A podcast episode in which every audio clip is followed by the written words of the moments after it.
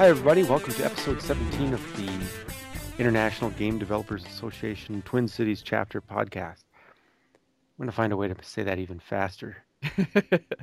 it's me and Tori tonight. I'm your host, Ryan. Hey, And- I'm Tori. You know, Yeah, the audio guy. it's us again. Yeah, I still haven't found a good moniker for myself. I'm the other guy. I guess when it's just me and you, I'm the, you're the audio guy and I'm the other guy. Yeah, but your other is pretty awesome. Oh, I've seen what your other can do, hmm. and it depresses me. I'm just going to say that. depresses you? It, it it represses me, unfortunately. Uh, hey, Tori, what have you been up to, man? Um, actually, life has been kind of insane right now. I've had a bunch of uh, uh, we're fastly approaching beta in Drox Operative, and it's kind of consuming like all my time. Um, and I just got a big list of uh, uh, additional assets to to put in uh, recently, so I've been hammering away at that. And uh, All right. Yeah. Well, I mean, this is your big to do, and, and it, it's interesting to me. So, give an example. Like, you would get a dog barking or something like that as an audio asset you need to get. oh, sure, or well. Well, this is it's all in space essentially, so a lot of it I just have to create with synths and then layering like uh, layering layering something on top of it from the real world. So, Um, say you had to do something like um, a Well, satellite uh, crash Yeah. into an asteroid. So, what would Well- you do to do something like that? For a satellite crashing, well, um, Or a more depends on the sound yeah. yeah. Well, for example, the um, I've have uh, uh, a bunch of different missiles that I had to do recently, and so the trick was to make the missile sounds a little bit different, so that if you, a lot of times you don't have enough time to see them as they're coming at you. Um, so I wanted to make sure that the the listener could hear the missile, recognize that it's a missile sound, but still put a kind of different tweak on it. Mhm. Um, so they're like, oh, that's an Omega missile, or that's a Nanomine missile, or something like that. So I, I started off with the kind of the base missile sound, and then I started running filters over the top of it. Um, so there's always this base missile sound that would always be the same, and then I'd start adding these filters, and then just create a little seamless loop. Um, so you sort of it would sound like something is projecting at you, um, but everything is, sounds a little bit different. Okay. So, So- um, there was about 18 different ones, so it, it was it was hard uh, to make sure they Uh. sounded different. Um, but yeah, that was that was kind of what I was doing. All right, I got you. I was just wondering, you know, like how much of it was Foley and how much of it was, um, you know, total synth or what, or you just um, in the microphone going. Oh yeah, yeah, um, yeah. A lot of like the laser type sounds. Then I, I just I use synths, and then I usually I sort of sort of deconstruct the sound. So like, especially if it's a larger laser, there'll be like a little buildup, and then there'll be like kind of a shoot, and then kind of a um, Fizzle or something. yeah, exactly. So I try I sort of build it in three different parts, and then a lot of times I'll have to layer those parts too, Mhm. just to make them sound good, and then kind of EQ them and stuff like that. But yeah, I try to break those sounds into three parts. Sometimes if I'm really lucky, it all just works out and it's just one sound. But usually, yeah, it's it's quite a bit of layering going on. All right. And then, uh, but a lot of like ship sounds, uh, um, I, I've used uh, Foley for. For example, like um, uh, for the uh, the thrusting sound, I actually just went, and then I just ran a bunch of filters on it, and uh, and then also for like clanks on the ship and stuff like that, I'd bang stuff in my garage and bring it back in, and just kind of run some filters on them and scrunch them together and move them around to make them sound like you're hitting the hull of a ship or something like that. So. Mhm. Yeah, um, when it's organic, I, I try to record it um, if I can because I, I just I kind of love I love field recording. So whenever I get a chance to do that, I do it. Yeah. No, I get that. I, I've I've done that before. That's Yeah. I, I don't really have the tools to make sounds, so I would go out and try to find something that I could use to make it, Yeah.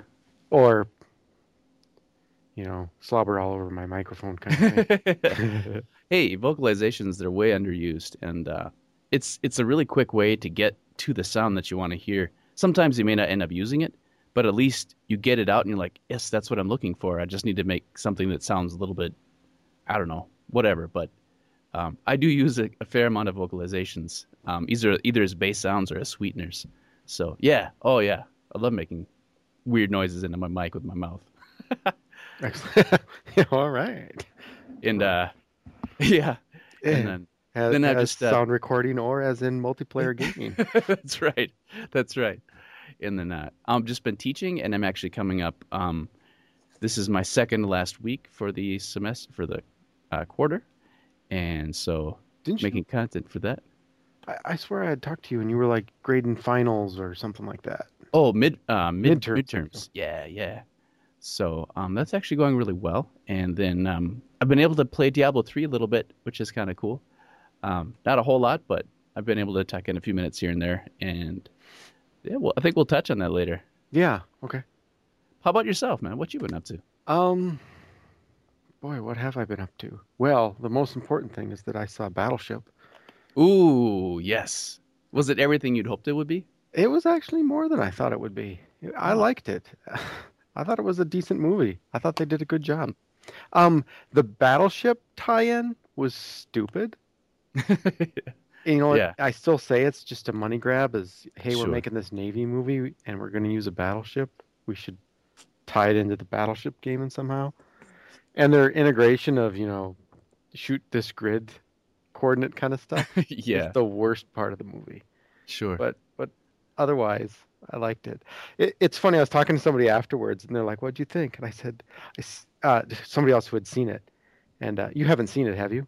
no, I haven't seen it. No. Well, there, it's not going to ruin anything, but there's this um, uh, Japanese guy at one point, and they're they have to get a gun out for something, and so it's this guy and the other guy and uh, an American, and they're talking about like, "Are you a good shooter?" And he says, "Yes," and he says, uh, "Samuro Kempu," and um, it's a comedic moment because the American takes a, a, a beat and then says, "Summer camp." right? and the whole point being is that if you work with the the military at all, hmm and even if you're Japanese or something, like a huge amount of our military bases are are camp this or camp that, Mm, and the gotcha. idea that this, you know, Japanese guy wouldn't know the word for camp, I was like, hey now. Um, but otherwise, I, you know, I gave it. I liked it. It's stupid in so many ways that they travel all the way across, you know, the universe and then, or uh, galaxy, and you know, then just kind of throw grenades around. But I mean, was, yeah, there's some stuff not explained, but that I'm not against that necessarily. But sure. I liked yeah. it. I don't know. I liked it. It was definitely Navy porn, which you don't see a whole lot of. So uh, cool. big ships and big guns. Right on. So yeah, I saw that. Um, the the game tie-in was the stupidest part of the the movie. It was unfortunate, but I hear you. But I also saw Avengers, which is a much better movie. I'd actually see Avengers again. It was good, but I went with my nine-year-old who was really into it. So there's one point in the movie where the Hulk like looks at the camera and screams, and it's supposed to scare you, hmm and he like leapt. He jumped right, and I jumped too. It scared me too. I, I totally admit it, but um, which is great. Like you get that burst of whoa, and so I made fun of him a little bit. Ah, that scared you, and he and he goes, no, no, it did not. I just had a shiver. Have you seen Avengers yet? no, I haven't seen Oh, it. okay. Is your wife Uh, into those kind of things at all? No. yeah, mine not. either. But I got three boys, so I am set Yeah, for the. You are.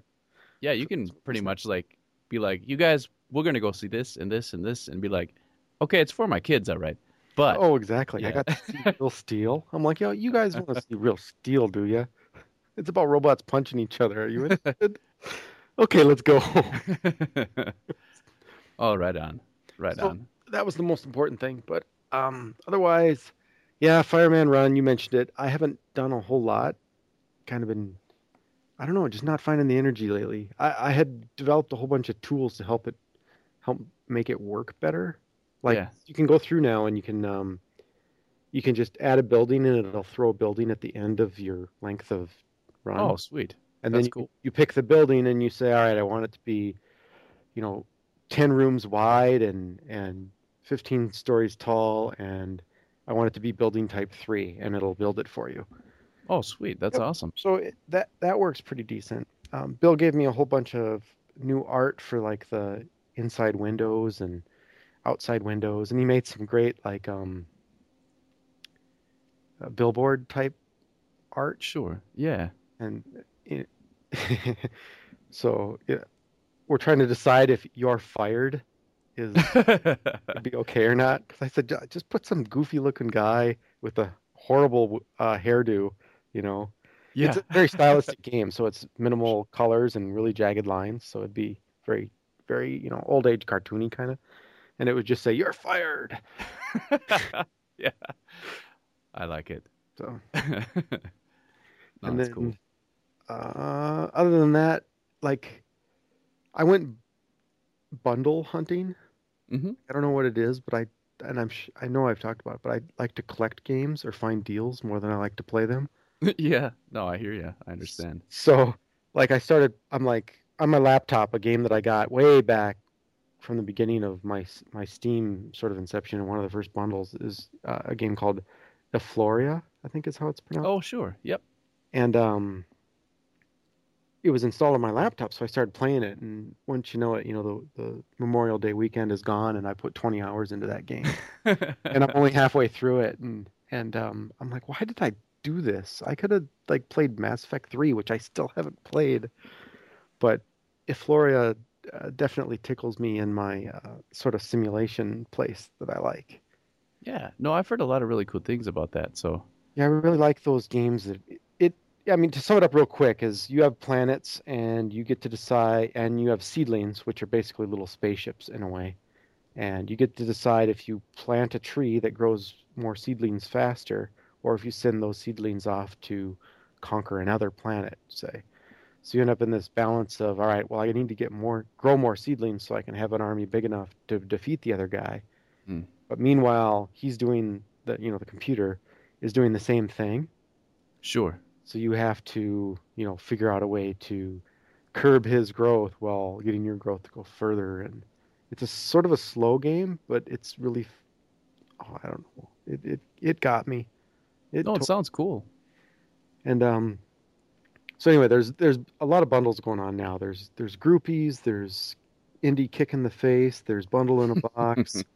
uh, the the indie music, uh, indie game music bundle is going on right now. Did that? That's just music, but Is that still going on? it just yeah, it just started a day or two ago. Oh, cool. Um, I'm not sure how long that one goes, but a lot of these bundles go for a pretty decent amount of time now. But then there's another one called um, Because We May. Have you heard of this one? No. So I'm sure the podcast will come out after May is over. But the idea is that um, there's a lot of services out there that developers can sell their game on, games on. Sure. And because we may is promoting the markets in which the developers get to decide their price. Oh, cool. Cool. So the concept is because we may, you know, it's because we can. Right. We're we're just we're dropping the price as a deal this May. Or part of May, you know, it was like the last week of May. So Sure. Deadly Chambers is on there I Oh, sweet. to Rob and he did it and he said, "Wow, we got a bump in sales because of this." Oh, that's cool. Yeah, but I mean, of course, dropping the game, you know, seventy-five percent can can do it too. But it's uh, it's good. Oh, that's really cool.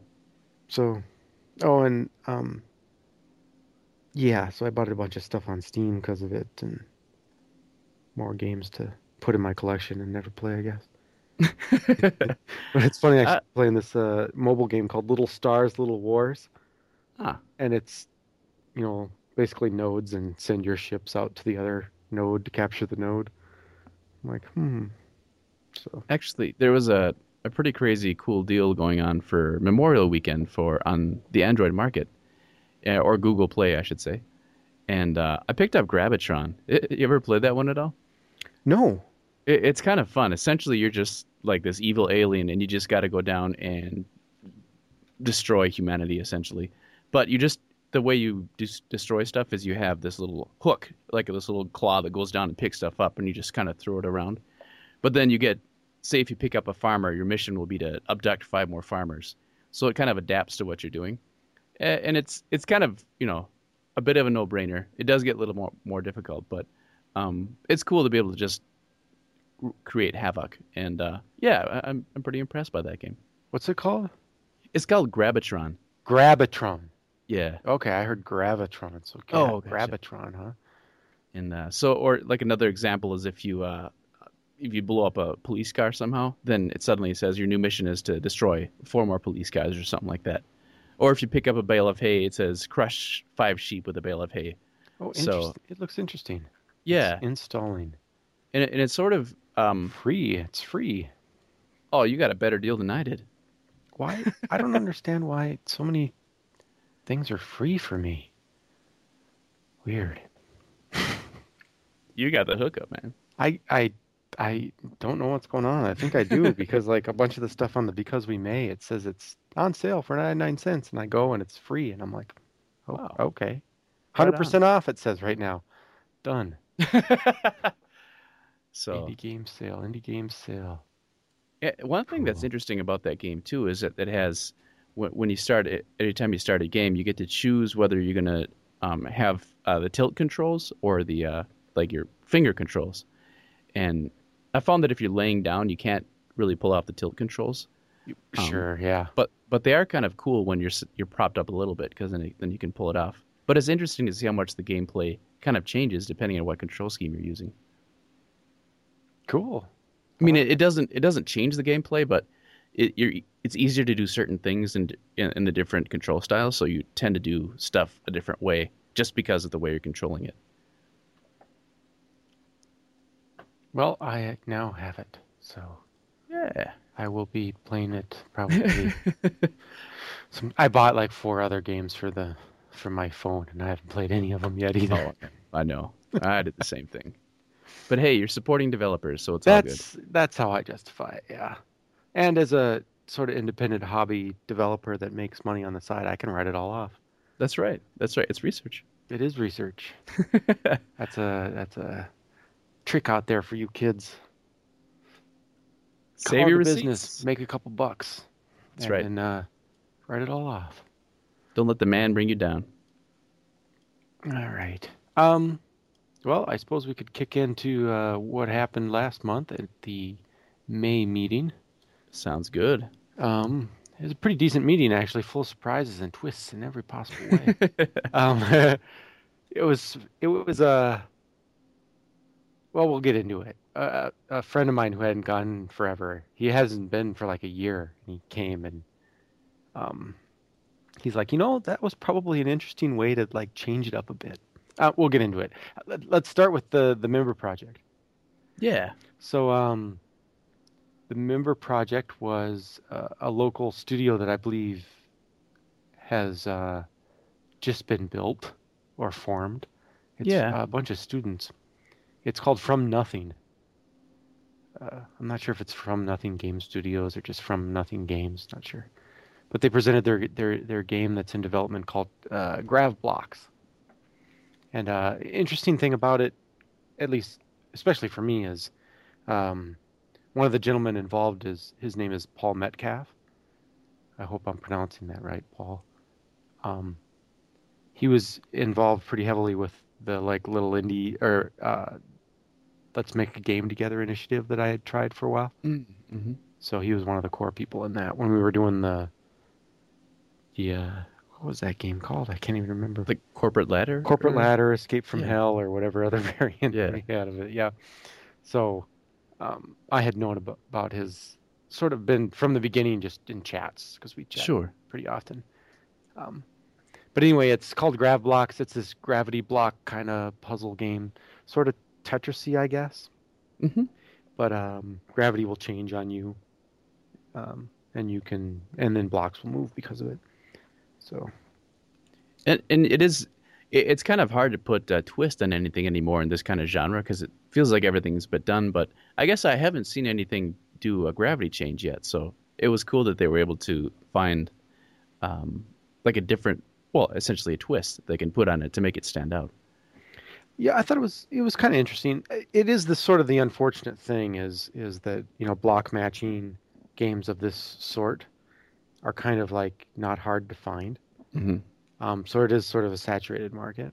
Um, but they they did seem to have an interesting twist to it.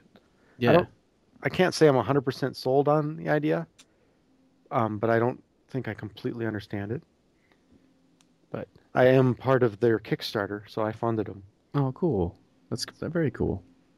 I, I, I do say the the one thing though that uh, in their intro they had those 3D blocks that look really really nice. Yeah, they do And- have and- a nice thing there, don't they? Yeah, so I was like I was I was a little bit um I was expecting that in the game and I didn't see that and I was like, "Oh, I really want to see that because that looks so cool." So, I hope they find a way to to address that because I think that kind of builds up your expectations a lot. And then you're like, "What? Where's those 3D blocks?" But uh yeah, right. I don't know, I just I thought they want so I want cool. shiny plastic. I know. Give me Give neon. me, give me neon. oh, that's a dude. That's a game right there. Give me neon. Give me neon. Yeah. Right on. But uh it, you know, hey, anytime anybody in this area starts making a game, I'm all for it. Oh yeah, absolutely. Especially it's a group of students for the most Yeah. part. So, um, you know, they've had their bumps and stuff. They're they're getting started. They got something for it. The the Paul guy, uh, the the Paul guy, Paul. I'll just address him as Paul. Paul has, you know, he's done a lot of programming for this thing, and he's Yeah. super proud of himself, and it's awesome to see him getting such enjoyment out of it. So, um, this Yeah. is it's great. It's it's one thing to go to school for something. It's another thing to employ it in your free time. Yeah. And game development is one of those things you could do, you know, Oh yeah. because it is extremely interesting. You know, if if an artist went to school and only went to art classes and never did art otherwise, or musician for that matter, you know, what what would the point be? Right. But it's a lot of the case actually, and you know, like um, engineers. You know, I'm an engineer. I didn't do a whole lot of engineering outside in my free time. hmm I mean, uh, I guess I do. I shouldn't say that for sure. So anyway, Grav Blocks. Yeah. Yeah. Yeah. Um, and uh, I, I, shows I- a lot of promise.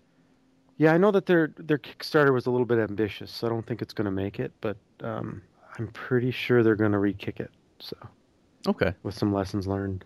it is a really tough concept to sell to somebody. Here's another block puzzle game. right. Right. Oh, uh, I was going to mention. Have you ever played Puzzle Quest or Puzzle Quest Two? You know, but I've heard a lot about it. Okay, so Puzzle Quest is a total match three game, but but I, oh, I'm sorry, not Puzzle Quest two, but it's their sequel to it, which which was called like Galactitron or something like that. I can't remember what, but it was this weird. Um, it had like I can't remember if it was a hex or a triangle kind of shaped board, but the it was essentially balls, but they were aligned, you know, not in grid form and more of a hex shape, you know Sure. Yeah. and you had to make matches.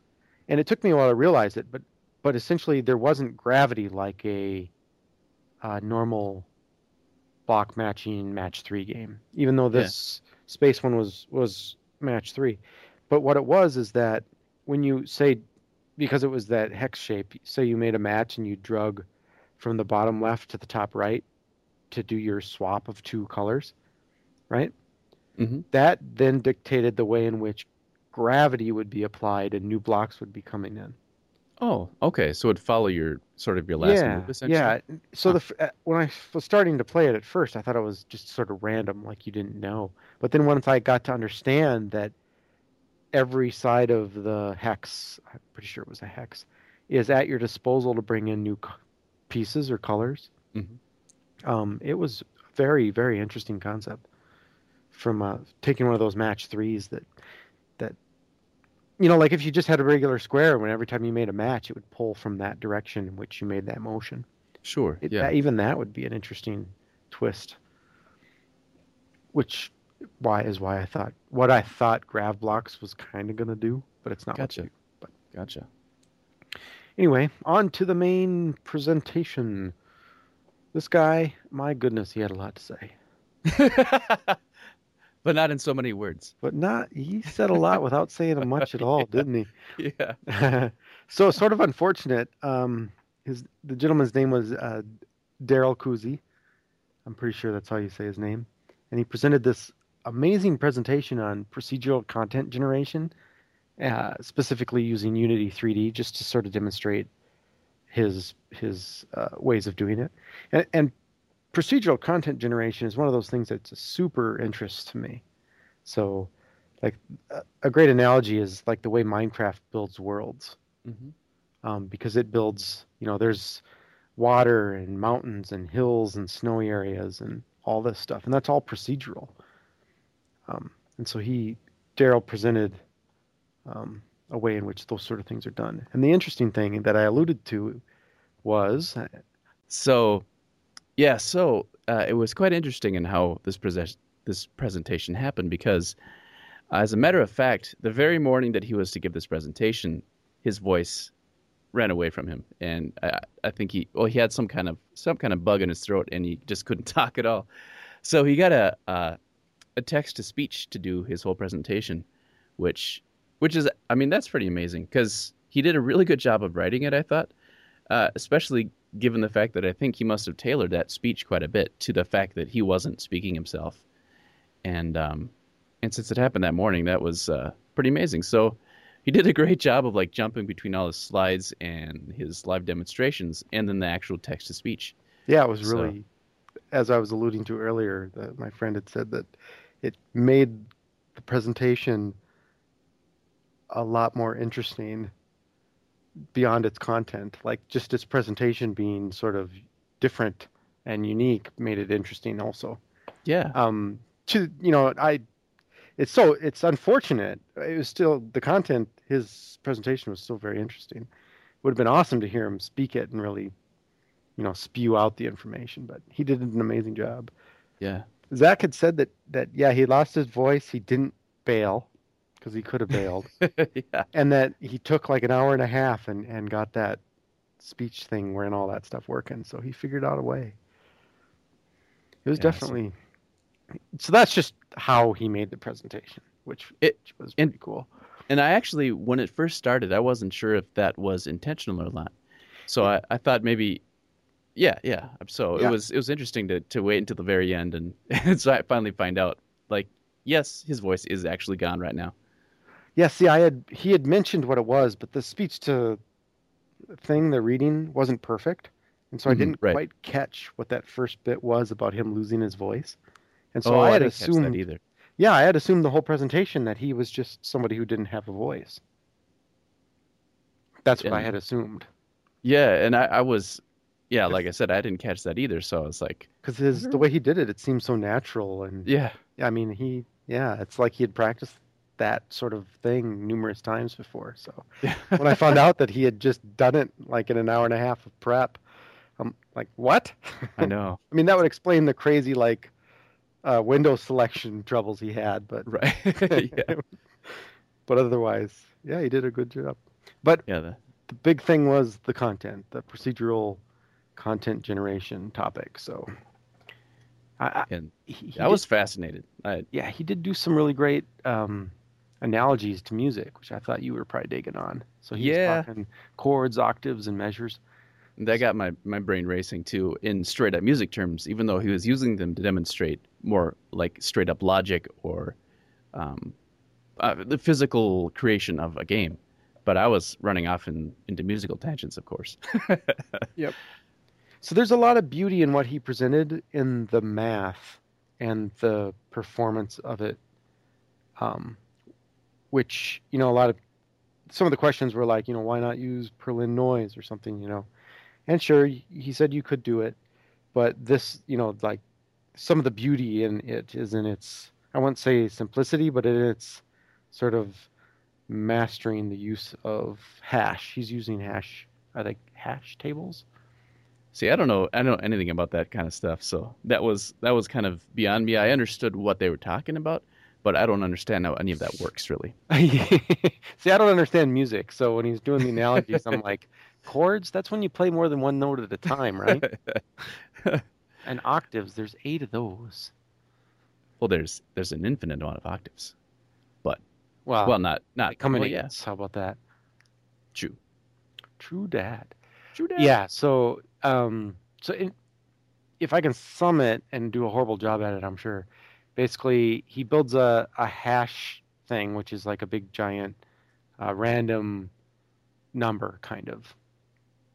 And then he uses that um, in combination with uh, the music analogies were really strong and they're weakening me now. But the idea being that you'd have a bunch of chords, and so like if you were building a town, uh, an example chord would be, say, a blue house, a red house, a two-story house, uh, a brown house, you know, a farmhouse, and then the octaves would be um, like a suburban neighborhood or a uh, commercial area, you know, or whatever, and um, et cetera, et cetera. And then what happens is so you kind of randomly pound out chords, and as you play this music, so to speak, your octaves fill out areas of a town. Does that make sense? Yeah. But the the beauty, of course, is that, that it all would happen in a logical way. So uh, so that this would all be produced in a way that was gameplay enabling.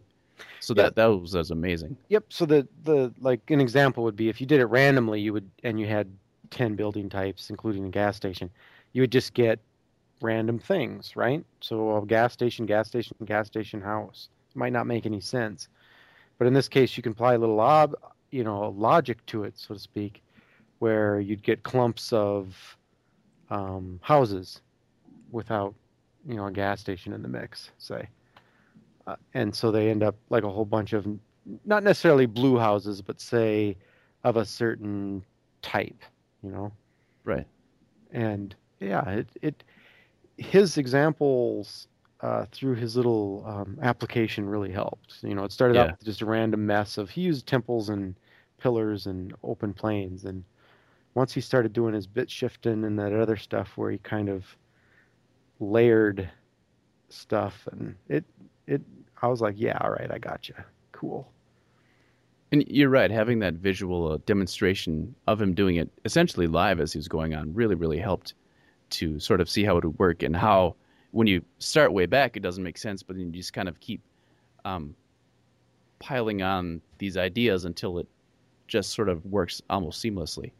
And uh, so, yeah, and, and, it was neat because he um, it was you know it's it can now be used for something like procedural content um, to create a world on the fly or for sort of like prototyping something or actually you know setting up your levels for gameplay and also it was also um, he was showing it to use um, as a simulation of degradation in the environment or uh, or the building up of the environment in kind of a logical way so as time goes on in these temples stuff starts to fall apart and stuff um, so yeah the the possibilities are kind of endless, really.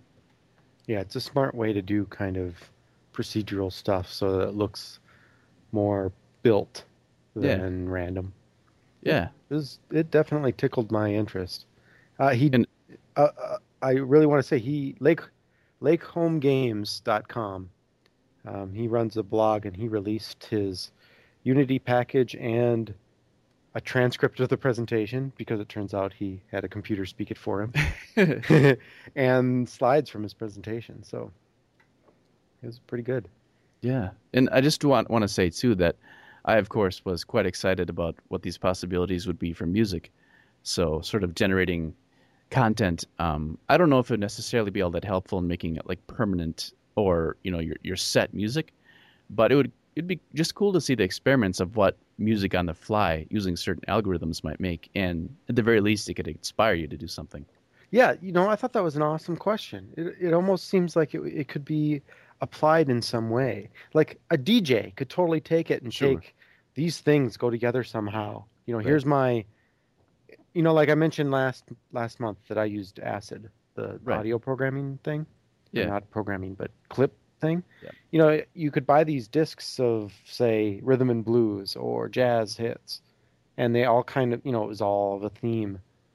Um, like, couldn't you come up with this sort of approach and apply that same sort of logic and randomly make not necessarily good music, right? Yeah. Oh, absolutely. But you could yeah. come up with something that could, I don't know, spit out something that. Yeah, absolutely. Oh man, I'm sort of surprised that there's not a whole lot out there that does that. But then again, you know, all the songs that we kind of really love end up being, you know, the same four chords over and over and over and over. And over right? And over. Yeah. Yeah. So uh, yeah, I mean, I think as time goes on, we're going to see more and more of it, and um, so yeah, it, it's Ah, I- I'm ex- I'm excited for the future. So I'm looking forward to uh, tearing apart his his stuff, and um, it's awesome that he released it. Turns out, Yeah. I'm, I'm going to be able to do it at work. Hey, right on, right on. Yeah, I have to do. I have to investigate some terrain building with specifics of vehicles. So I'm gonna and road construction, track construction for something or other. So I'm gonna be like, well, hell, this will do it. Oh, that's perfect. Apply it to making a racetrack for a car or something. Yeah. For a car, yeah, that's what I work with. Cars. So, have you played any Diablo 3 at all? No, I have not. I can't. I can't pull the trigger. How about you? Gotcha. Uh, I have. I have. And uh oh, so what what uh did you play Diablo 1 and 2? I did not. No. Um, Okay. I quit gaming when I went to college. Gotcha. Um, I stayed away. Wisely. Well, I don't know. I feel like I missed out on so much now, actually. But it probably helped me get through school. Um, yeah. So no, I didn't do any uh, Diablo or Diablo 2. I have not. Uh, I've seen Diablo 2 and I understand the game. I mean, I played uh, Miniga Clone, Right, right. and yeah. I mean, it is sort of just a dungeon crawler. right. Um, and I, I, I'm pretty sure I've mentioned that I absolutely loved like the hack and the net hacks and Yeah. yeah. But uh, and I, did we talk about all at all about my torchlight experience in recent history? I, I think we brought it up last a little bit, but I don't know Yeah. how, how far in, in depth we went. D- did you play it much? I haven't played it at all yet. Okay. I own it, but I haven't played it. Yeah, all right. Uh, well, I was just wondering if you could make any direct correlations to Diablo because I have not played Diablo three at all. So, Tori, tell me, tell me your uh, how did it? How's it going? How do you like it? What do you think? Well, I, I, of course, haven't been able to play it enough, but uh, I think it's pretty astounding. Actually, I think it's gonna it, redefine some gameplay elements again, which uh, I think it kind of did in the first place. Um, some of the things it does really well is instead of uh, there's always been this tradition, uh, especially in role playing games, that you you get your points and you need to assign them, and you're sort of you're sort of stuck with them, and so you, you sort of map out what your skills are going to be. But this game lets you just kind of throws it all away, and you as you level up, more skills open up, and you can essentially essentially you have um, your sort of main attack, which is mapped to the left click, and a more powerful attack to the right click, and then you've got four powers to the one, two, three, and four, and all these. So and as your powers open up, they also have like little slots underneath them that open up that do different things to that particular power. So the nice thing is that a skill that you get at level one is still going to be useful at level thirty if it suits your gameplay. Um, so Yeah, I've I, I, yeah, I've heard good things about them, like sort of going away from that typical level up tree selection kind Yeah. of typicalness. And I don't know if that's good or bad. It, it was definitely interesting. It sounds like it's it's really working for you. Well, what I like about it is that you're you're free to try out different uh, strategies, and um, th- there is there will uh, supposedly in the end there'll be bonuses for sticking with something once you have everything opened up, because you'll get some kind of buff that will only allow certain stuff to be dropped or something like that. I don't know if that's actually in place or will ever be. Someone someone said that, but I, I've always kind of disliked it when a game forces you to choose that way, and the only way to really experience it would essentially to be go back play that same character class but this different tree Yeah. so this lets you try it all out and you just play with what you like and i i love that Cool. Yeah, I can appreciate that. Like, I was Um, explaining to somebody today, like, I'm not at that point in my life or being young and with a lot of time where, like, NetHack was amazing and horrible at the same time. And yeah if if anybody out there doesn't know what NetHack is, but it's basically your ASCII version of a dungeon explorer, and it was brutal, brutal. Um, yeah in that you could just go down a stairs and run into a dragon and this character you've had for eight hours dies Yep. because you know or you could die of hunger because you just haven't been lucky enough to find food hmm it became this hellish game for me but i absolutely loved it Like Yeah. there's something about that discovery, I guess, so to speak. You know, Yeah. like Yep. you think you understand it, and then you employ this tactic, and then it turns out, no, not good. So Yeah. there's I- that attraction for me that Diablo seems to be taking the other stint, but I think that that applies more to my gaming style now. True. It's like- Although Diablo uh, three does have the hardcore where you you you die, it's over. So you can choose to do that if you want to. Yeah, turns out when games have that, I don't choose it. yeah. Yeah. So kind of like it to be sort of fundamental. I don't. I shouldn't say I like it. It's that you have to really appreciate the game in a different way, Mhm. and it can be super frustrating, but it also Oh, can yeah. be really, really rewarding. Yeah, like I played so the crap out of Hack when it when I when I first found it like so many years ago. Oh my Ah. gosh, so did I. Bo- well, Yeah. then I got NetHack, and I'm like, I can be a Valkyrie. What? Then So- ended up liking it, but you know, I'm like, Yeah. screw this. I'm gonna be the worst class ever. I'm gonna be a priest or what? I was always the tourist because he started with um Camera. from oh oh see in Hack he started with uh um uh spinach. So you Oh. could yeah the possibility of getting your strength maxed at the very beginning, but he didn't have anything else He had a camera. in the very in in Hack. Maybe not in Hack. Maybe he did. I don't remember. NetHack, he most assuredly did I think Somebody I did. that. because it wasn't much use. But if you were in trouble, you could take a picture and blind them, and so then they would their little character, whatever letter they were, they would just bounce around the thing and you could run away because they yeah would randomly run. But I mean that. I mean, you had your little dog and oh god, I Yeah. that hack. Yeah. Anyway, Diablo Torchlight sort of was supposed to tickle that same sort of itch, but didn't. Um, well, it was pretty popular though, from what I hear. I like Torchlight. I did. It's got that. It's definitely got that leveling up sort of thing. Sure. That like you know the NetHack, you'd level up, but all it really meant was stats would level, Right. which mean that whatever equipment you're using would be more efficient. Right. Right. So you would, you know, you go up a level, so now your attacks do eight percent more damage or something like that. Right. Whereas in Torchlight, that stuff is true, but also you can use higher level weapons which do more damage.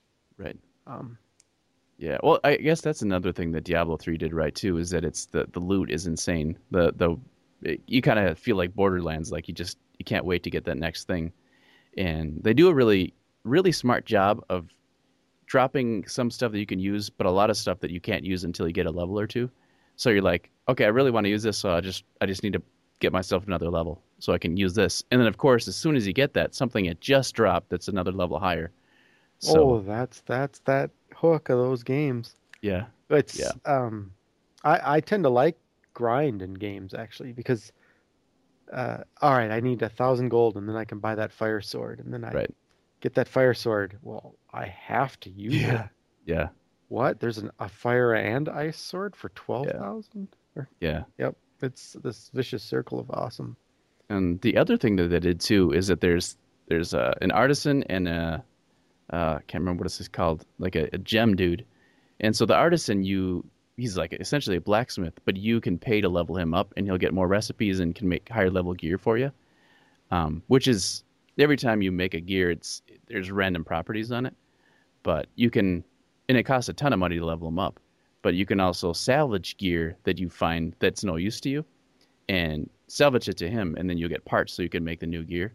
So it's like, yeah, the loot the loot was just done so marvelously in this game. Cool. Yeah, ugh, Yeah, Torchlight. I felt like I was getting overrun with crap.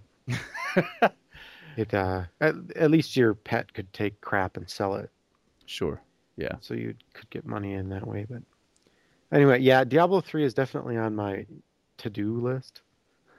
Like, um, I just couldn't pull the sixty dollar trigger, man. sure. Just And the thing about Blizzard, it's not going to drop forever. So no, it's unfortunately, not, is it? Well, I wonder what you can get StarCraft two for now. Like that would be a good example. Well, like the Diablo 2 War Chest is still selling for like I don't know, 29, 40 bucks after all these years, which I is know. insane. So I don't know. Yeah. Maybe I should just buy Diablo 2. The uh I really ought to just go get the demo of three. Oh yeah, yeah. Let's see if you like it. Oh, you know what? I can give you a guest pass. Lets you play all the way through Act One for free. That is, you know, one of the brilliant things about um, Blizzard, the way they do those passes. Yeah. Because like Get when I hooked. got when I got StarCraft, uh, neighbor guy just happened to come over when I was playing it, and and he's like, "What's that?" And I'm like, "StarCraft," and he's like, "Oh, you know, is it any good? Is it any good?" And I'm like, "Here, here's a Right. 48 hour, or or you know, number of missions. I can't remember what it was, and he did it. Yeah. He uh he wanted to know if you could get it for free or if you could just borrow the game. I'm like, no. Fortunately, Blizzard is smarter than you are in that regard. Well, and of course now the Diablo three thing only online, always online. So yeah, that's, that's, another. I guess a disappointment to some people. Oh, I mean, we haven't mentioned. Did you have any problems with the? Uh, Oh, yeah. you got it. Oh yeah, yep. I couldn't log in the the first day I had it. Okay. So, and they've had a couple other login issues too, which is surprising since they run WoW, which is the biggest MMO in the world. So you'd think they would have foreseen that, but um, it, it's never been more than like, I don't know, 12, 24 hours, which, which, you know, granted you paid for a game, it should be running, but, uh, I haven't had any crashes. I just haven't been able to log in every now and then. Yeah, that's the the what I've heard is there's a number of people that can't even play or weren't able to play. Just it just wouldn't work because they weren't able to connect. That really Yeah. sucks for this game that's sort of single player. that- Right. That you couldn't play it. Right. But but part of me wonders too is like, um, did the demo require, or was the demo not released pre? No, the demo was wasn't the totally the demo out available before the the game was released, or am I I thinking completely? I know wrong? they had an open, I think they had an open beta. It was the beta. I bet you it was the beta. I'm thinking. So never mind. Oh well. But, uh, I just I know they had a rocky start. They had a lot of problems, uh, but apparently they've had you know they are now the world record holder for the fastest selling Yeah. game ever. I, Yep. I I mean this is them saying it, so take that with a. No, I've salt, I've heard but- that. I've actually heard that uh, from a couple different sources too. So I think that's actually true. Beat uh, Modern Warfare three. So yeah, Mod- modern shooter. modern. Yeah, beat a modern shooter. yeah, Right. Yeah, Diablo 3's on my radar. Maybe someday. I got a pretty. I looked at my Steam list actually. Got, Oh, yeah. I got to do it now. I looked um, pre-bundle this weekend. My my game count was at 245. oh, impressive. I got to look at what it's at now because I'm sure it's. I'm actually kind of scared to look at what it's at now. I have no idea what I've bought. Just awful. Ah, well, anyway, um, well, from sort of you know good, fun gaming news, um, have you heard about this 38 Studios thing? Yeah, that was that's a huge bummer. Can you There can you- was Can you sort of sum that up? Because I'm I'm a little confused. Like I understand that it's the state of Rhode Island and invested or something, and I, I don't remember exactly who, like who did what, but essentially this um, the company had gotten a loan from I don't know, but they, they were planning on moving from one state to another, or at least moving a part of it, so they'd secured this loan, but uh, they mismanaged their money. Essentially, ma- management uh, wasn't budgeting, and they presented a check to pay part of the loan, and it bounced, and uh, then stuff kind of happened for a couple days. Employees didn't get paid, and then all of a sudden they got an email that said, uh, "We're closing it all down, folks." And yeah, I um, guess it just fell apart like something fast. yeah, which is really too bad because there was a lot of talent attached to this game. You know, here's the, I- I don't mean to be rude, but I mean I heard about 38 Studios, and I 38 Studios was not something I recognized. No, Um, this that was their this was their first game, really. Well, I, Um, I I read that they did some other stuff. They did um They did Kingdoms Xbox- of Amalur, uh, Reckoning. well that's what But- they were making.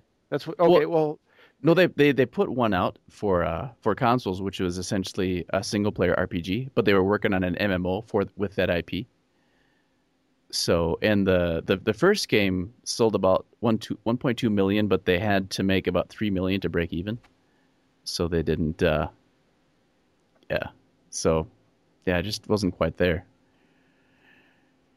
But um, weird. Well, I know that they did um 38 Studios, okay. 38 Studios owned or was is Big Huge Games was the name of the um development company that was doing the Kingdoms of Amalur. In uh, um, 38 Studios bought Big Huge Games. Oh, okay. So Big Huge Games, got it. All right. So 38 Studios was also involved with, uh, I think it's Catan Settlers Oh, on okay. Xbox Live. Oh, I believe they Huh. did that. cool. Um, like I had never heard of 38 Studios really in my sort of loop of involvement, but when I saw their logo, I'm like, I've seen that before. Like it, there was something else, and I can't remember what. But um, my my whole point was that so this 38 Studios news hit, and so I looked it up quick, like what game. I had never heard of Kingdoms of Amalur. Had you? No, that it's a entirely new IP that was created by um, a couple of people are involved. The guy that that did Spawn, um, and then R.A. Salvatore, who wrote a lot of like uh, TSR uh, novels. So it was a completely new IP. Oh, okay. Um, so yeah, the, so the Kingdoms of Amalur Reckoning. Todd was- Todd McFarlane is that the yes, guy's name? yeah, you got it. And uh, so yeah, I mean it was huge, but Yeah, it all fell apart. it, it is too bad. Um, God, uh, somebody was mentioning somebody important in the game industry. The name I can't think of now. Roy Spritzer is the name that's coming to mind, which is completely wrong, I'm sure. But was saying that, that like, um, apparently like 75 million is what Rhode Island helped or something like this. And Yeah, I don't know if they they actually like- received all of it yet, but I, I don't know, but and then it's up to like actually 110 million dollar price tag is the actual debt of this game. yeah, yeah. but if they were to sell the rights to Kingdom of Amalur, they'd get maybe 20 million. Yeah. So, Yep. it's uh, it's too bad. It it makes you wonder if it's like truly a case of real poor mismanagement, or if it's a a, a stack of strange whoopsies, or what. I don't know. I've heard it was just a really, really bad management. And 38 Studios was started by um, a baseball player who his jersey was 38, and so he fronted about 38 million or something like that. Um, okay. Of course, the the big thing was he was a. No, no, I don't want to get political, but it was just brought up a lot that it was hypocritical that he was very, um, uh, he he was very right wing and he was, um, basically criticized a lot of government stuff and you know using government money and stuff like that. And of course, oh, oops, essentially Wall Street happened right there, and Yeah. All right. so it's like, hmm, I don't know. So interesting, interesting. Well, it turns out that uh, you know, it costs 400 some employees, I guess. Yeah, close to 300 at Big Huge Games. But I mean, the real thing of it is everything 38 Studios shut down, not just their Big Huge Games wing, which is what right, kind of hit the hit the news the most, I think. right. So, I mean, it was an ambitious project, but uh, it it always goes back to you have to have the right management, or the game won't happen. Yep. Well, I, I uh, moving on, Tori. I have a question for you. Yes. Um, y- you know me, and uh, you know that E3 is coming soon. Yeah, I've Um, heard that you're like, you know, you're casually interested in that kind I'm of thing. I'm casually interested in E3. Um, I'm wondering, like, I don't know to what extent you've paid any attention, but do you have any like interests in it? I honestly, I haven't heard, I haven't heard anything about it.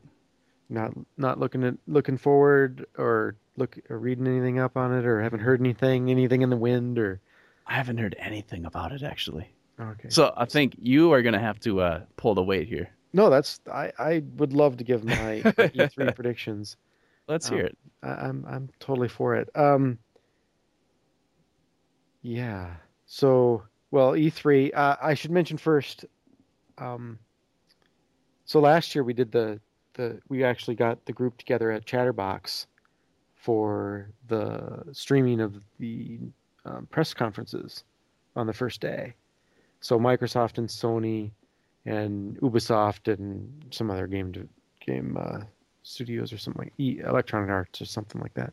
They do their press conferences the first day, and so that's happening again this year, uh, June fourth at Chatterbox. Uh, the posting is pending, I think. Has it happened? There hasn't been an Um, email, has there? Maybe there has. I don't think I've seen that yet. Maybe it has. But If not, I'm sure it'll beat our podcast out. But uh, so Monday, June 4th at Chatterbox, join me and beer and E3 and probably a uh, earful of me as we watch uh, E3. So uh, looking at the show notes, it's funny. I was just writing down notes about what E3 would be. I, it's like two pages. Um, I'm going to try to sum it up quick. I uh, all right. So E3, it's the Electronic Engineer, uh, Electronic Entertainment Expo. It's a big deal to me because the the big names in games um, come out. What's most interesting to me is the three main players: Nintendo, Sony, and Microsoft. Um, because they're in addition to just making games, they're also doing other things, right? They have to feel the market for systems or hardware, or Mhm. you know, and you've seen things that are just dumb moves at least appears to be by other stuff. And Yeah. Microsoft is especially uh, famous for this sort of thing. But anyway, all right. So some of my predictions are, um, I think uh, games are going to be a really big deal. Um, but the sort of unfortunate thing, it's going to be like Halo this and Assassin's Sure. Creed Redemption and and God of War, Call of Shooters. It like Like that. there's going to be a lot of these things i think i also think that there's going to be a lot of potential for third parties to kind of show shine i Mhm. don't think there's going to be a lot of new ideas necessarily but i think there'll be some interesting things we haven't seen or don't know about Sure. Um, the the biggest thing on my mind uh, other than that the thing that i'm most interested in seeing is nintendo and Mhm. their wii u announcement. So well last year they did their wii u announcement. It's this year where it's at least i'm suspecting they're going to give us a lot more clarification on that. And hopefully like some idea of when it's actually going to come out. And part of me is thinking that it'll be out by christmas but I don't know if that's really feasible or not. Um, but it could be, I guess. I've heard that there are debug units out there, so Mm. it definitely could be. I, it would make a lot of sense to get it out before Christmas. So Especially to get a, a nice leg up on the 720 and PS4. yeah, and I'll, I'll get to that. Uh, so the the Wii U is this like it's sort of like the Wii, um, but HD, and apparently it comes with a, in addition to using the same nunchucks and Wiimotes, which I, I think is a smart move by them. Yeah. But in addition to that, it comes with a a lap type kind of controller that supposedly is sort of like an iPad in a way, but more hmm in that games would be integrated with it. Um, I, I'm actually really excited to see what gameplay emerges with that controller. yeah, I'm wondering. There's there's a lot of potential for it to be good. It's sort of like the like when I first saw the DS, like the original DS, I thought it was ridiculous. Two screens, hmm dumb. But when I got one, and granted, a lot of games don't really use it very well. but you don't you don't also sort of don't need to but Right. the whole like flip open thing it did really well and some games did do a really good job with those two screens Yeah. um, i think that nintendo and game developers for that matter can probably find really excellent ways to make games better Well, it, the one advantage I think that the Wii U has over any other stuff that Nintendo has tried is that the technology has already been in existence for like, in general, existence for three or four years with with smartphones. So it's not, there's not a big you know leap of imagination that needs to happen to, you know, eh, it, software is out there that lets you program this, even if it's not, you know, for the Wii U technology. The way to use it is already out there, so it's I Right. think it's easily accessible in that way. Yeah. So I'm really interested to see what they do there. Um, I think Nintendo, they're going to be the one to watch, in my opinion. Um, I think that with regards to consoles, like I think that uh, Nintendo's not going to say anything because they've got sort of their Kinect. They don't want to undermine that in a bit, and I think they really want to see what um, Nintendo happens to have fall out from- Sure. from this. I think they're going to keep a lot of eyes there and keep their their 720 or whatever they call it, um, kind of hidden. I think uh, there is a possibility that Sony might hint at something. Like uh, I don't think they'll come out flat with the PS4 and stats and stuff, but I think that they might. Sony is in sort of this weird place. I think they're in a tight spot. It's my Mhm. Personal feeling. Um, I think that they might, at the end of their conference, sort of hint at the future, right? Um, like, do you remember those commercials where they showed like PlayStation 9 where the kid injected himself with like nanobots and then he I think I did. Yeah. it- they had some like crazy PlayStation PlayStation, you know, commercials where it was like the future and gaming was going to be awesome, but you could have it now on PlayStation 2. Um, I think that they'll hint at something. Maybe there's potential there. You know what concerns me about the PlayStation, which also concerned me with PS3, is that they, I, they, there's a lot of ga- good games for it, and I'll give them that and exclusives. But there's nothing about the PS3, all things being equal, like game release wise, that would make me want to get it, because Xbox has Xbox Live, we, uh, you know, Nintendo has its, its crazy gadgets, but PS3 is just the most powerful, which I don't really care about anymore. Yeah. So what, what's the draw? well, the selling point that they were really hoping to grab onto because it worked with the PlayStation 2. This is my opinion. Mhm. Was the Blu-ray. hmm You know, because PlayStation 2, it it was like one of the cheapest, easiest ways to get a CD Mm. player or DVD player. Like I remember going over to friends' houses and that was their DVD player. Was their PlayStation 2 or was it the PlayStation 1? No, it was PlayStation 2. True, yeah.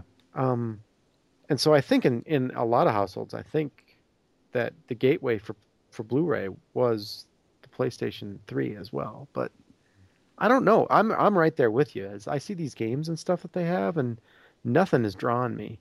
You know, I have an Xbox, and there's been numerous times where I'm like, oh, I should get a PlayStation, and I'm looking at the price, and I'm like, Yeah, you know, I've got all these games on the Xbox. Eh, exactly. can't really do it. Um, yeah, I'll second that.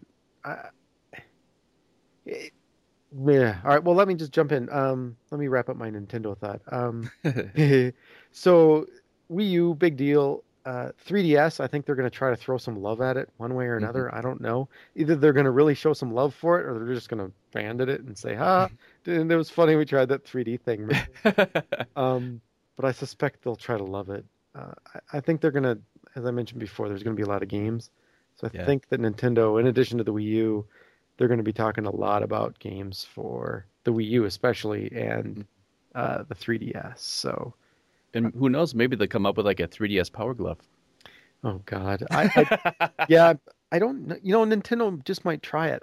Their peripherals on their their DS and stuff weren't so hot, so I don't know. it would be pretty damn funny.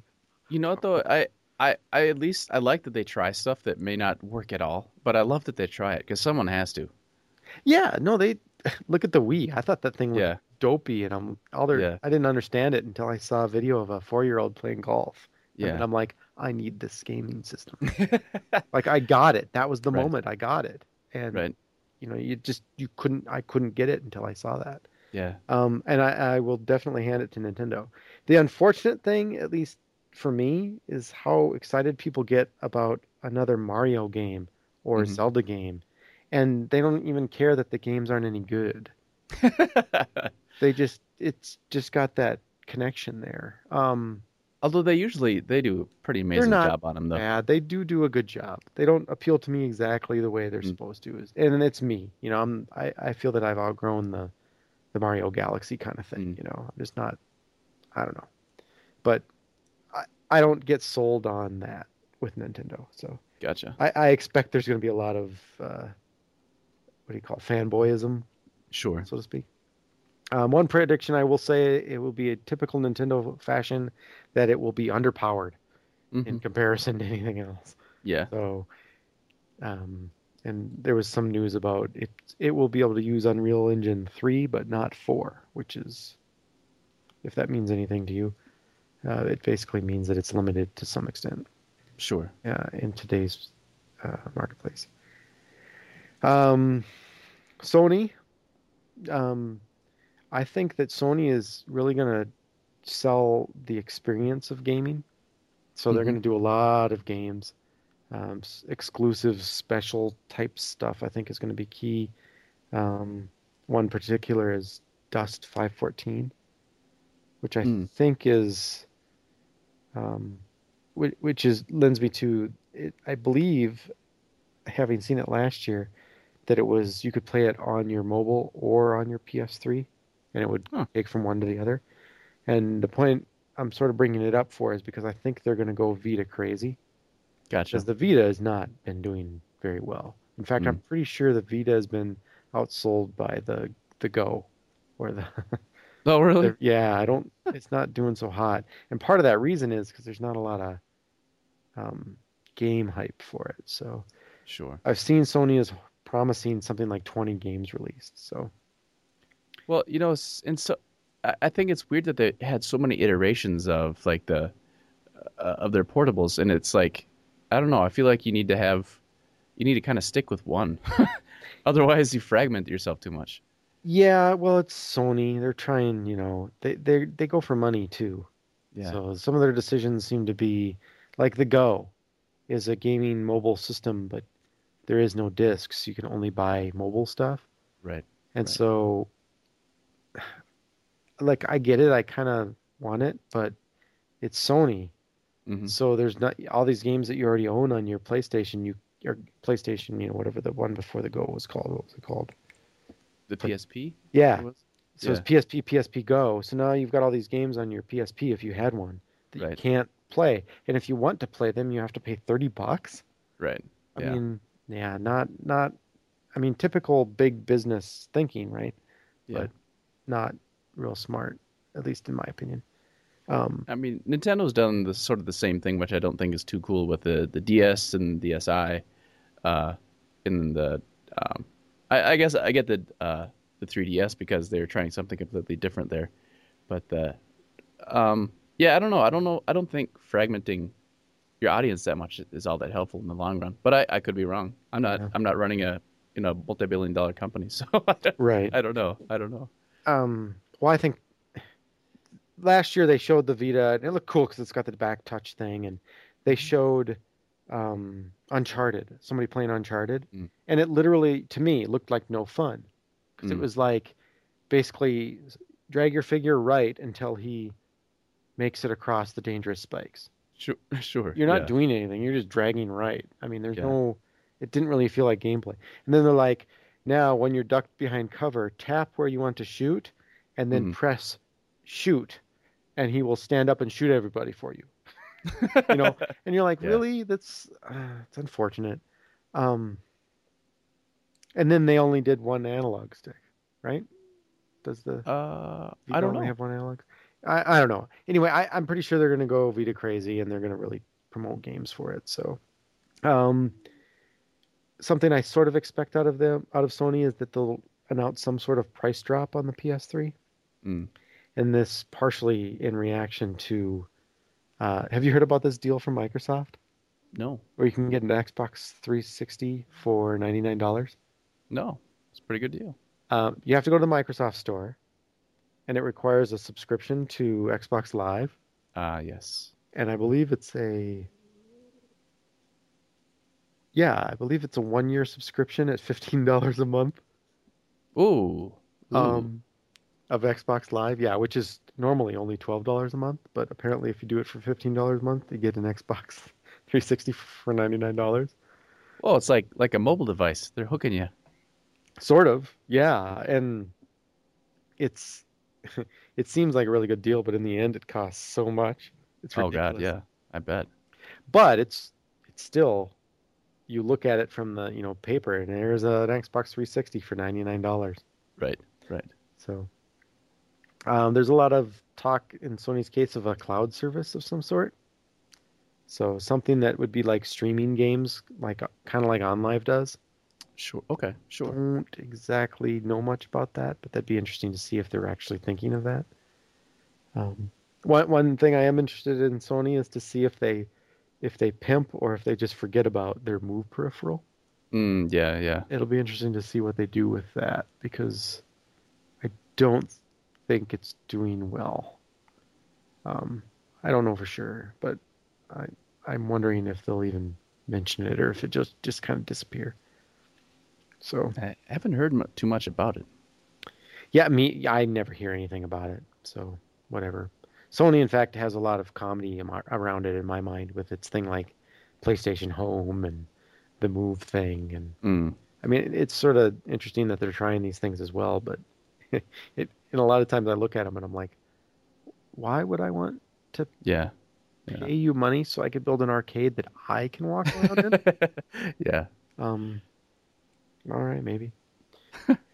so uh, that leaves me with Microsoft. Um, I'm uh, I'm expecting major disappointment with with Microsoft this year, which is I don't know. I'm I'm really excited to see what they eventually say about the 720. Like I'm interested, whatever they call it. But I, I'm Sure. pretty gosh darn sure they're not going to say anything about it this year.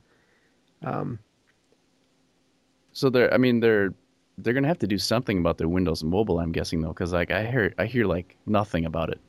I yeah. Here's what I think. I think that that Microsoft is almost is is going to be like, hey, there's Halo Four, oh, and and you know whatever Right. you know maybe they'll throw out some Gears of War or something or other, um, you know, or other exclusives. If I can't, I can't think of at the moment, but I think they're really going to be like, hey, we're going to have a new dashboard and Mm. the desk your your your desktop your Xbox dashboard is now going to act more like the Windows you know and love, Oh, sure. including such things as a streaming music player and Internet Explorer and some live crap. And look, more widgets you'll never use.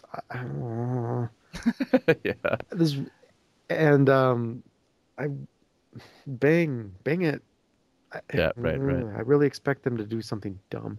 I think that they're I really feel that they're going to do this software kind of like thing and tie together, you know, or try to make it feel like Windows 8, Windows Phone and Xbox are all coming together Gotcha. right? And I think part of that is for the future of what the, the 720 will be, right? Because I think that could be a really bright future where all those things actually are together. But, um, man, I it'll be interesting to see what they do. Are they getting out of the game business, you know, and becoming more of this like something else, which would be a total Microsoft maneuver, I think. that that oh yeah yeah we can play good games but we're not going to put any focus on that. We're going to become this thing where you can use um, twitter with your gamepad. Right? Yay facebook integration because we know how many of you out there own keyboards on, plugged into your xbox. Mm, it doesn't make any sense. So um, I guess I'm going to be reading or trying to interpret some of the things they do as what could be the way they're sort of thinking the future is for their console. Mm. But I think that they're going to do this um, somehow try to mesh all these things together. And I think it's it's bad because I think this whole Windows Phone thing sort of dominating the way Windows 8 is going is bad. Mm. Like I don't I I don't understand why Microsoft thinks they have to be the same thing. Or you know what I mean? Like why can't you have a OS for for mobile and phone and an OS for desktops? They're different things. True. Although I guess I could see their point in that they're trying to make it all seamless so that it's everything's there. Although at at right now, you know, it's gonna. I don't know how you manage that so well from a piece of technology that's so much more limited. Uh, Yeah, by, so- by power. The only But- thing I can think is it just ruins your desktop experience. Imagine now your desktop has no real file explorer. Right. Yeah. I mean, that's I don't know. I feel like that's the way Microsoft is going because they they severely limited my way to search and manage my files in Windows 7. Mm. Like it's not as easy as it used to be. Finding things to run is a lot easier. You can use the Hmm. little start menu and find your shortcuts to launch programs a lot easier. But if you want to know how big a folder is, it's like four clicks. It used to just tell you. So I, I don't know. That's my concern. So Sure. um, I have a couple far out there predictions. Let's hear them. Um, I'm wondering if anybody will do some sort of like game rental thing. Um, Wii U is promoting a lot of more online gaming stuff, which Nintendo hasn't really addressed in the past much. Yeah, it's been terrible. Yeah, it's not been one of their core things. And their marketplace is horrific to use. hmm You know, it's just awful. It's surprising they get I don't know how they do sales. They but I don't think it's really all that hot in No, comparison. And their interface is just bad. Yeah. And I'm wondering if not necessarily Nintendo, but it definitely opens the idea of why buy a game when you could rent it for the weekend? You know, almost like a Mhm. free trial, but pay six bucks and play the game for the weekend. Or Sure. something Yeah. you know, you could probably do that. Um, you know, Wii U has this idea that the tablet is going to be used in the game, but what's to say that you couldn't just take a tablet and use it in a game already? Sure. You're right. So I don't necessarily know if if the current systems can do it, but if Wii U has any showing at all, it, it seems to me to make a very natural fit that you could have. Um, so like the PS3 uses Bluetooth, that's how it connects its controller. hmm So it's pretty easy to do other Bluetooth things connected to it. Sure. So you could do, say, an iPad and sell an app on the marketplace that is your map system or extra controller or something like that. Right. It, that goes with the game you're playing. I think that there, there's a market there. I'm wondering if if if that could be the case. I don't think that's necessarily going to come out this time, but if Wii U does well, I think that's something the other people might think about. Sure. Yeah. Um, yeah, and then uh, I don't know. I mentioned it already. The idea that Microsoft could, if when the next Xbox comes out, if it's connected in some interesting way with, um, you know, connect it with your Zune, and Oh, breaking out the Zune. yeah, no, can you know it? It's got potential if if there's a way to really share your life between your phone, your gaming system, and your computer in a very easy way. But like, why is there no Xbox Live on my PC? Why is there no gaming thing of equivalency from them? There is Xbox Live Online or whatever it's called, but it's junk. Nobody uses it, and there's a reason. Right. So No. So anyway- that's true. that that that's my thing. In summary, I think Nintendo Wii U is is going to steal the show, um, and it's going to give us a lot to talk about. Um, Sony is going to have to run the offensive here, and they're going. I think they're going to really pump the idea of being of fun, right? They're going to Mhm. sell the experience of of gaming, and um, and I think they're going to promote promote the crap out of Vita. That's going to make me want to buy one again, even though I probably won't. Um, I think Microsoft is just going to flop on themselves, not realizing whatever. And I didn't even mention anything about Kinect, but I, they're probably going to show different ways you can wave your hands.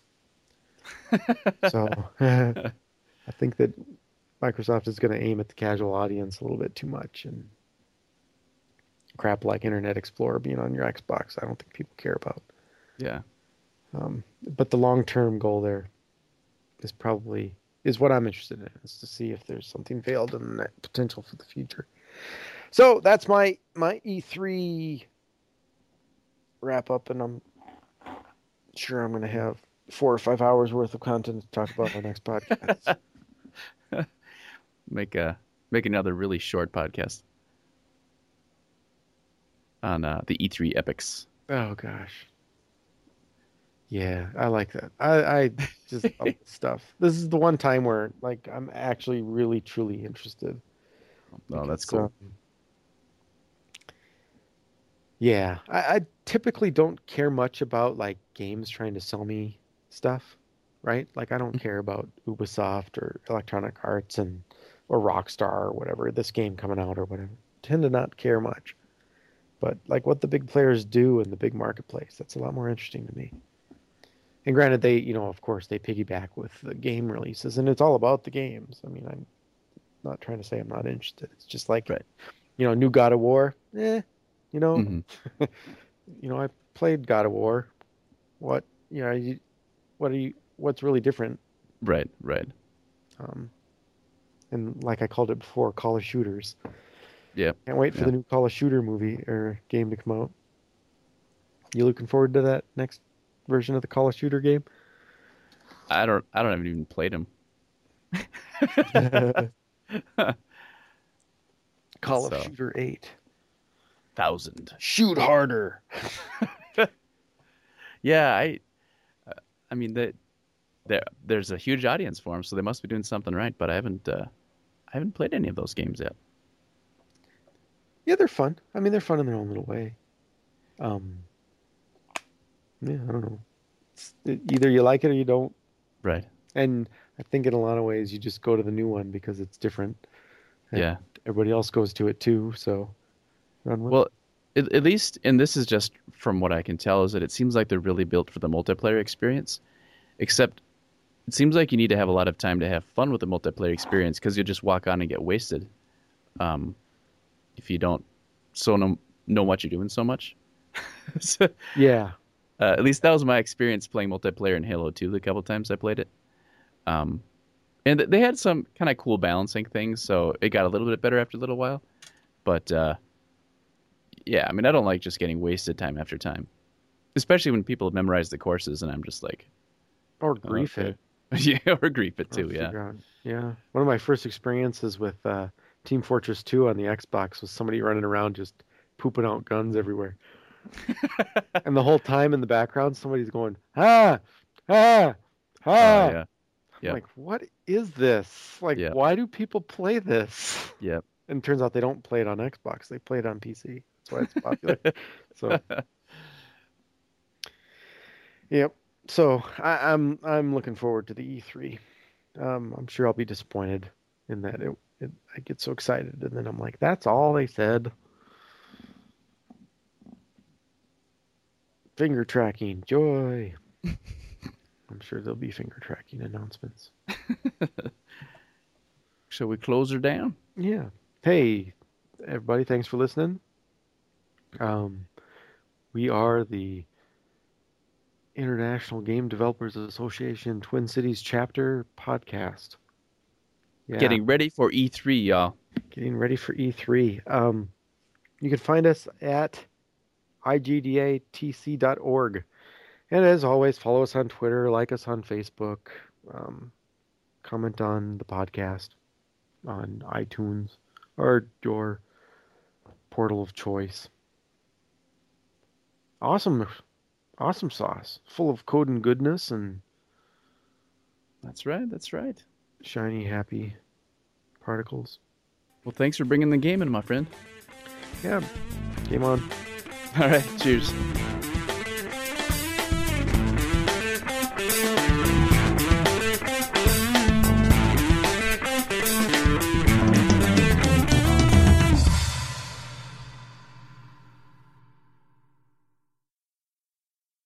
And the interesting thing that I alluded to was